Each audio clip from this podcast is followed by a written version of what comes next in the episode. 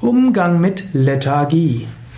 Vielleicht ist in deiner Umgebung einer oder mehrere Menschen, die in Lethargie erstarrt sind. Sie tun kaum etwas, sie trauen sich nichts zu, es passiert nichts. Du würdest sie am liebsten schütteln und durcheinander rütteln. Was kannst du dort tun? Das wäre jetzt ein langer Vortrag. Ich mache aber gerade eine Kurzvortragsreihe.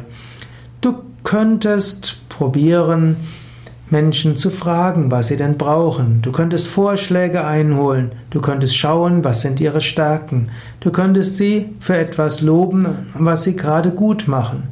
Du könntest sie auch durchrütteln. Manchmal hilft es Menschen, ein bisschen Angst einzujagen. Wenn ihr weiter so macht, wird eure Abteilung aufgelöst werden. Wir müssen schon, oder unsere Abteilung wird aufgelöst werden.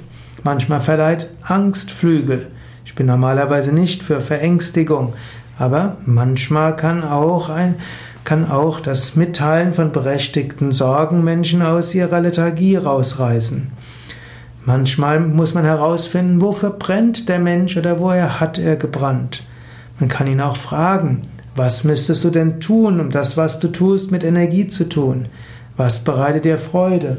Angenommen, du würdest deine Tätigkeit mit Freude tun, wie würdest du sie tun? Angenommen, du wärst fröhlich beschwingt bei dem, was du tust, wie würde es sich anfühlen? Viele Möglichkeiten. Man kann einiges durchspielen. Manches wirkt, manches nicht. Das eine ist in der einen Situation angemessen, das andere in der anderen. Aber sei dir auch bewusst, nicht alles, was du als Lethargie empfindest, ist Lethargie. Manches ist einfach Beständigkeit und Gemütlichkeit. Und das ist auch ein Wert an sich.